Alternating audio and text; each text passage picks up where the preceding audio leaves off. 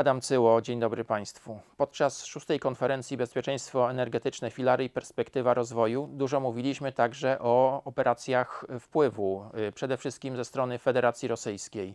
Na ten temat rozmawiamy z doktor habilitowaną Agnieszką Legucką z Polskiego Instytutu Spraw Międzynarodowych oraz Uczelni Łazarskiego. Pani profesor, y, Nord Stream 2 na pewno będzie zbudowany, ale czy zacznie działać, czy popłynie nim gaz, który będzie rozprowadzany w Europie?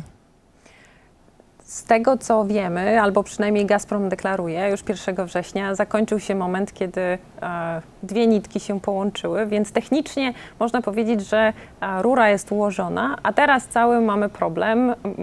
Głównie e, ci przeciwnicy e, Nord Stream 2, czyli Polska, Ukraina, państwa bałtyckie, z kwestią właśnie certyfikacji e, tego, żeby mógł popłynąć tamtędy gaz. My nie jesteśmy tym zainteresowani, ale oczywiście Niemcy i- ci, którzy będą odbiorcami rosyjskiego gazu, a w szczególności Federacja Rosyjska, tym tą certyfikacją jest bardzo zainteresowana i dokonuje różnych trików do tego, żeby, żeby właśnie uzyskać ten cel, żeby no, podważyć tę europejską solidarność energetyczną i wybudować taki stały, stałe połączenie strategiczne dla, i dla Niemiec, i dla Rosji w postaci Nord Stream a, 2. Oczywiście do tego trzeba dołączyć e, całe spektrum od to, o czym rozmawialiśmy na konferencji, czyli właśnie związane z, i z dezinformacją, i z propagandą, i korupcją polityczną, e, omawiając te kwestie bardzo szczegółowo, biorąc pod uwagę fakt, że za całym tym e, projektem e, stoją rosyjskie służby specjalne także, które walczą o to, o umysły, e, można tak powiedzieć, e, zachodnioeuropejskich polityków, ale także potrafią wykorzystywać różnego rodzaju wpływy ekonomiczne bądź zwyczajnie korupcję, jak chociażby tą szrederyzację projektu Nord Stream 2, czyli właśnie umieszczanie ważnych polityków europejskich w rosyjskich spółkach e, energetycznych. E, no i posiadanie takich silnych lobbystów e, w Europie Zachodniej do tego, żeby ten projekt się e, zakończył. Więc biorąc to wszystko pod uwagę, że to jest w interesie Niemiec, jak i w interesie Rosji, to teraz uważam, że Rosja będzie się trochę chować za plecami Niemców po to, żeby mm, no, nie wzbudzać takiego no, dużego zainteresowania tym projektem i nie wzbudzać negatywnych emocji. Dlatego, że od kilku lat, między innymi dzięki polskiej e, i tutaj środkowoeuropejskiej e, takiej silnej już e, pozycji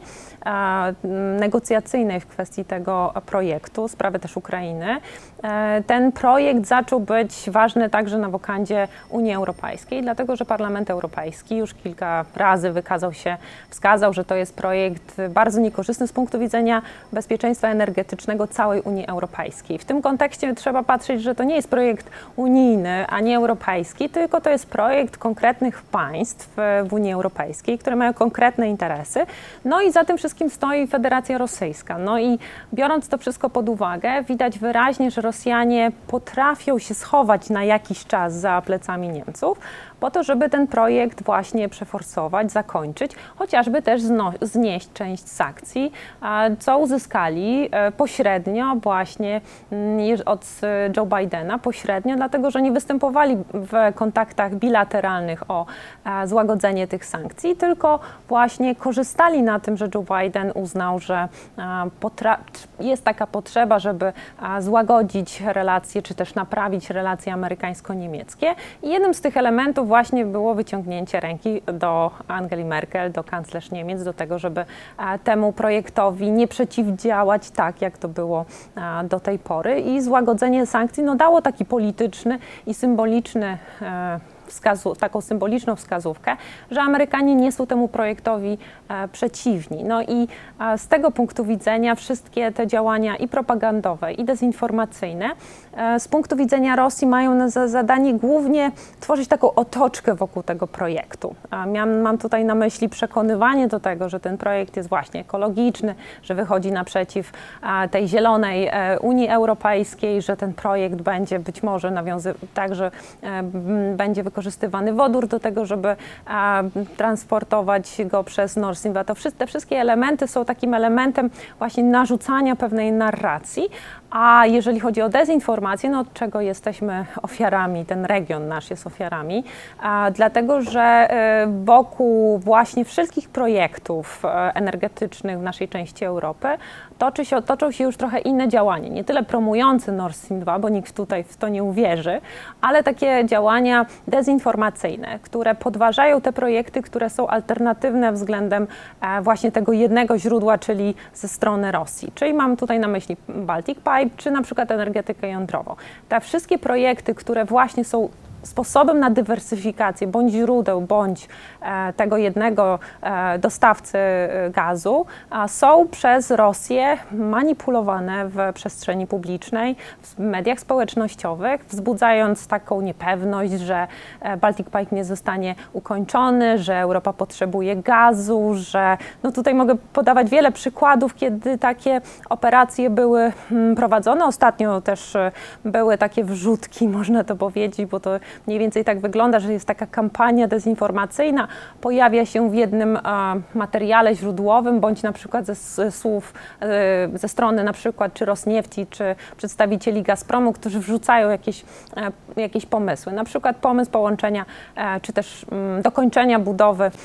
energii elektrowni atomowej w obwodzie kaliningradzkim i połączenia go z systemem w Unii Europejskiej poprzez Polskę. No i to już wzbudza emocje, to już zaczyna, e, zaczyna być elementem debaty publicznej w Polsce bądź na przykład państwach bałtyckich, nie wiedząc, że, znaczy no, jeżeli nie wiemy, a analitycy powinni wiedzieć, ale niektórzy nie wiedzą, że to po prostu są takie specjalne e, kamyczki, które zaczynają burzyć a, taką, mm, takie przekonania o tym, czy jesteśmy bezpieczni, czy dążymy w dobrym kierunku, a na przykład y, sprowadzając e, gaz ze Stanów Zjednoczonych, bądź surowce, nie wiem, z Kataru, bądź z Iranu. E, wszystkie te pomysły zawsze są w jakiś tam sposób zniekształcane, że są e, nie, ekonomicznie nieefektywne, że są za drogie, że nie będą e, dla nas wystarczające, że cały czas te wszystkie pomysły są po prostu torpedowane przez rosyjską dezinformację. No powinniśmy na to, e, z tego sobie zdawać sprawę E, i jeżeli widzimy taką informację, czytamy e, o tym w internecie czy w mediach społecznościowych, trochę więcej dystansu do tego, co, co czytamy, więcej krytycyzmu. Jeżeli coś wzbudza emocje, znaczy, że może tam coś być takiego, co może być inspirowane przez Kreml. Ale czy jeszcze jakieś inne aspekty dotyczące energetyki, czy szeroko rozumianego bezpieczeństwa energetycznego też są p- manipulowane przez, przez, y, przez Rosję, czy przez służb- służby rosyjskie? E, Można powiedzieć, że tu jest taka, taka mieszanka i propagandy, i dezinformacji. Dużo jest propagandy pokazującej, że Rosja jest państwem e, zmierzającym do redukcji CO2, że jest państwem, e, które się transformuje w kierunku takich źródeł odnawialnych. To jeszcze bardzo długi proces jest przed Rosją, żeby to, to do, dokonać, dopiąć. E, zresztą też y, technologie i no, chociażby pożary na Syberii pokazują, że rosyjskie władze niespecjalnie przejmują się e, emisją CO2 do atmosfery, aż tak jak deklarują, więc to jest jedna rzecz. Poza tym też, o czym nie powiedzieliśmy, cały czas dyskredytowanie Unii Euro- Ukrainy. E, Ukraina to jest już od wielu lat, od 2014 roku takim podmiotem e, albo przedmiotem dezinformacji. Po pierwsze e, jest kreowana taka narracja, że Ukraina jest państwem rozpadającym się, a zatem niebezpiecznym dla Unii Europejskiej jako państwo tranzytowe. I to, co sobie władze rosyjskie przyjęły za punkt honoru, a także wielkiego biznesu i takiego interesu strategicznego, to właśnie ominięcie terytorium Ukrainy jako państwa tranzytowego. W ogóle docelowo ominięcie państw e, tranzytowych, łącznie z Białorusią i Polską. E, I tutaj temu służy oczywiście Nord Stream 1, Nord Stream 2, ale także Turk, Turk Stream, czyli e, ta, ten gazociąg, który pły, biegnie pod, mor, pod dnie Morza Czarnego do Turcji. I także to, to tak jakby zakleszcza Ukrainę z dwóch stron i no, nie tylko pozbawia ją oczywiście dochodu z tytułu tranzytu, bo to jest,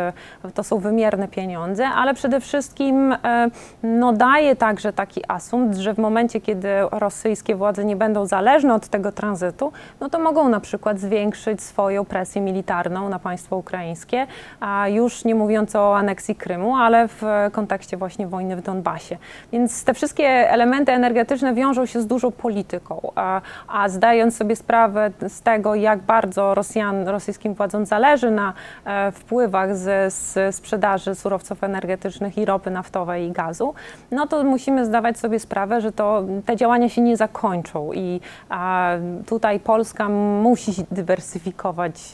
a, te źródła i musi dywersyfikować dostawców, a projekt Nord Stream 2 nie pomaga w tym, dlatego że daje e, w pełno tak jakby w długofalowym, długofalowej perspektywie możliwość stworzenia takiego huba gazowego w,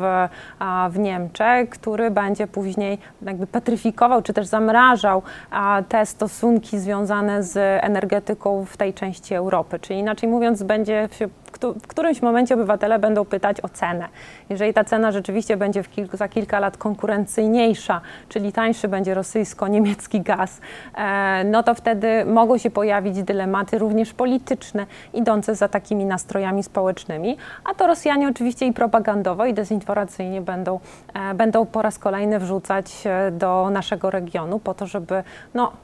logicznie, tak, ja tutaj mówię w cudzysłowie, logicznie zrezygnować z jakiegoś tam drogiego Baltic Pipe, a wybrać rosyjski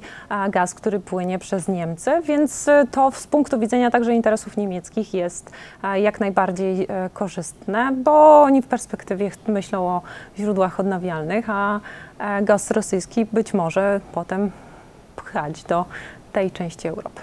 Dziękujemy Państwu. Zapraszamy do następnych naszych podcastów.